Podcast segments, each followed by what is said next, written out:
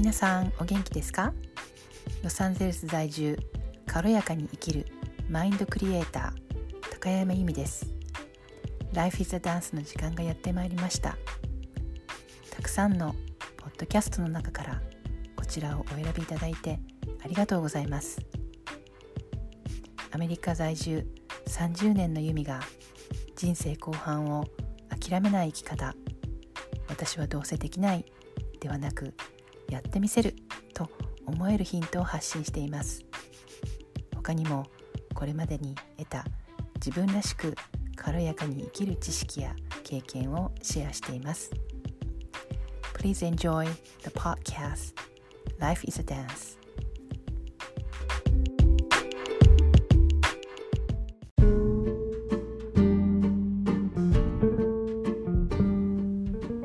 秋の感謝祭のお知らせです。つもこのポッドキャストを聞いてくださってありがとうございます。日頃の感謝を込めて新しいコーチングプログラム「大丈夫私にもできる」を期間限定定員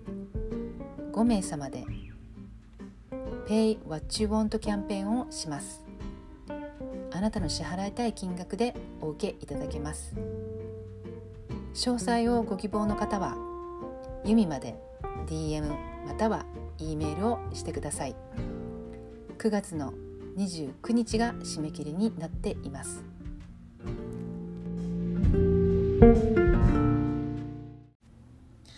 皆さんお元気ですか？今日のテーマはニューヨークで出会った女性たちです。えっ、ー、と私6日間ぐらいね、えー、ロサンゼルスからニューヨークの方に旅行に行ってきました。で今日のね、えー、朝方1時半ぐらいに家に着いてもう速攻でねも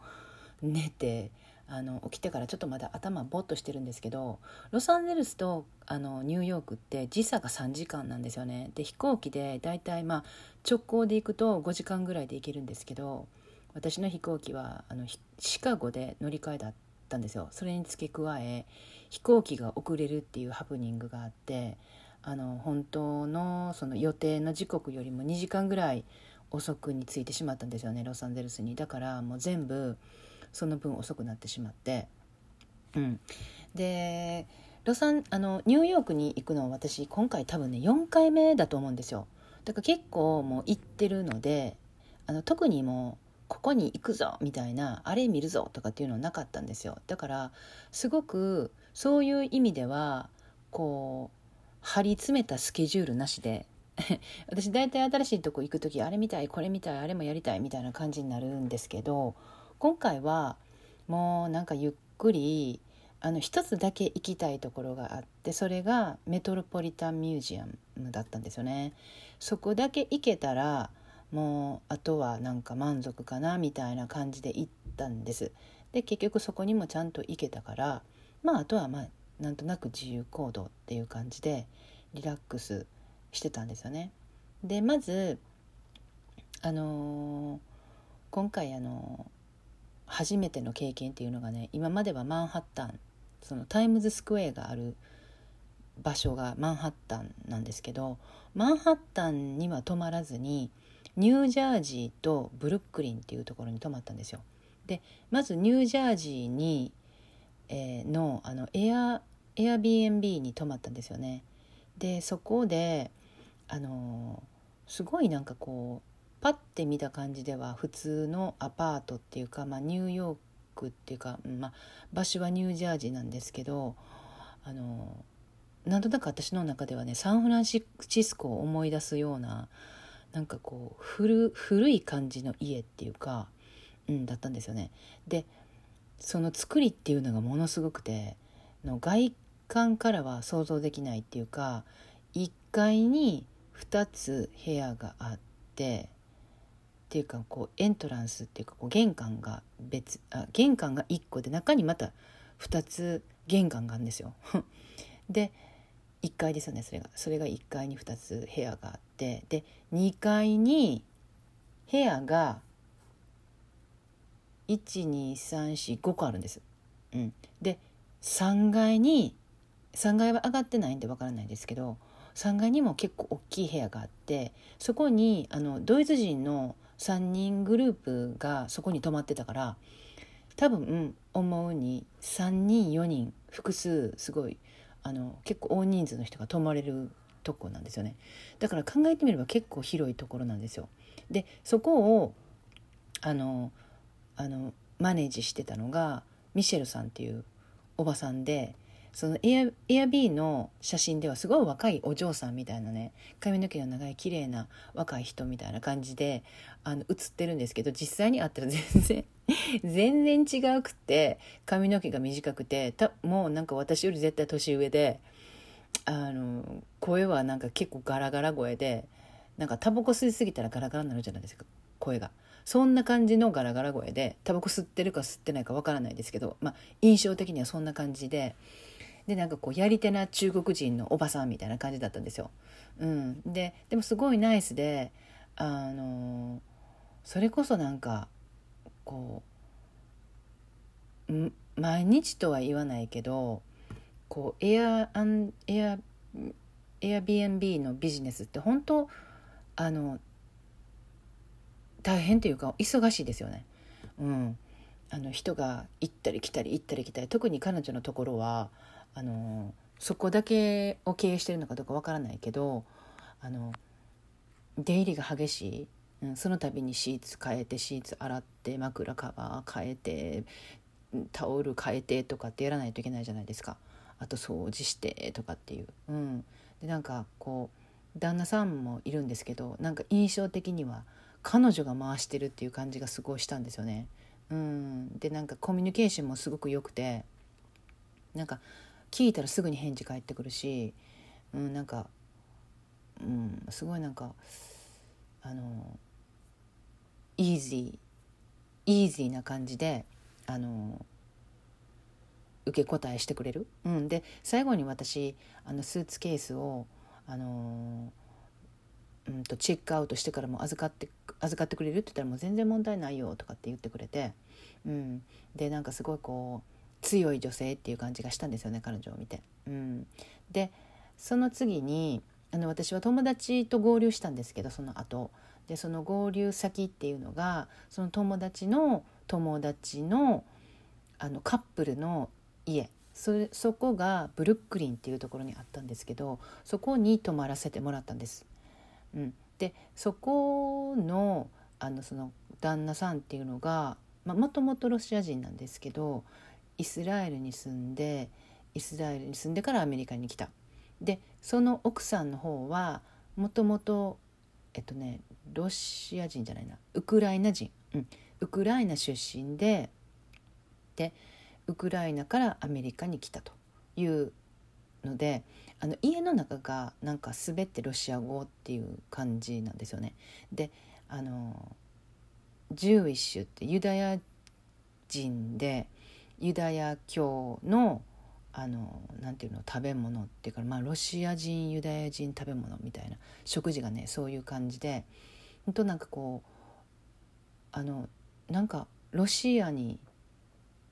遊びに来たかなっていう感じであの私は彼女彼彼らのところに泊まらせてもらっていました。で彼女と話した時にあの娘さんがねいると。でこのお互いあの結婚2回目やっていう話をしてくれはってで彼女には娘さんがいてドクターなのよってねもうずっと彼女娘さんの自慢話をしてくれはってで実は孫もドクターになるっていうのすごいなんかあなんていうのあのすごいえっと proud of them うんと自慢。自慢っていうか誇り、うん、誇りに思ってるっていうのがすごい伝わってきてて。でねある時私何を質問したか覚えてないんですけどあのあの1人目の旦那さんってロシア人だったのっていう話したのかな。なんかなんとなくそんなそんなような感じの質問したと思うんですけどそこから彼女が「いやあの実はあの彼いきなりいなくなったのよ」みたいな。話してくれて。2週間姿を消して。その間あの彼女とスペイン旅行に行ってた。うん、でスペイン旅行に行って帰ってきた時にそれを問い詰めてでも離婚っていう話になって私は娘を育てた。っていう話をしてくれてね。で印象的だったのが、あの娘さんその元旦那さんっていうのがデザイナーだったみたいでなんですよね。何のデザインをしてたのかわからないけど。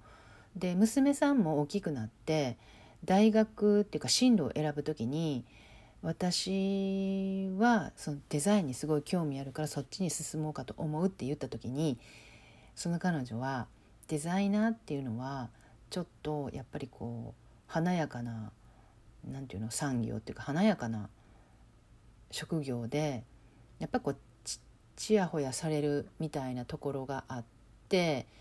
うん、そういう人間関係があるっていうかそういう人間関係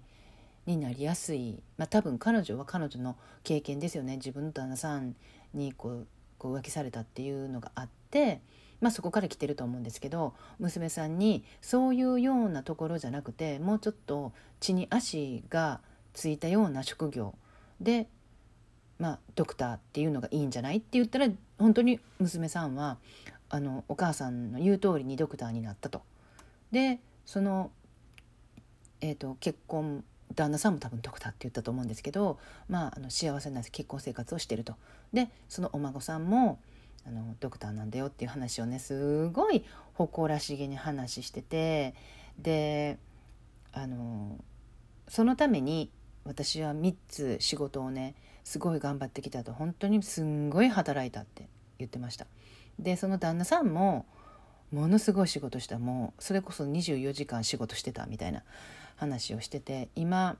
もう2人とももうおじいちゃんおばあちゃんで70代なんですけどもうなんか2人ともまだまだなんか元気でねあのできるやっていくぜみたいな感じで本当になんかもうその辺の30代ぐらいの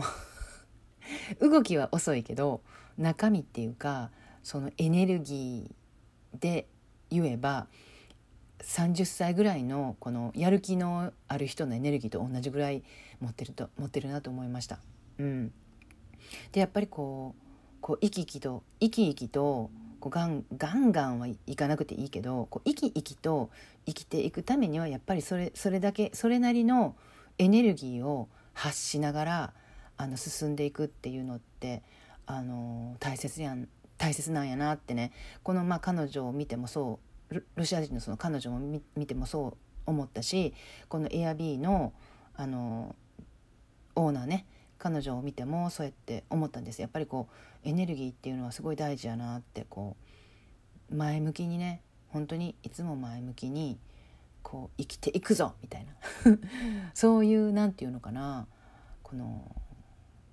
意志というか意図というか、うん、そういうなんかねこうパワーをもらって帰ってきたなってすごい私は思ったので今回はそのシェアでした。あなたはどう思われましたか？では。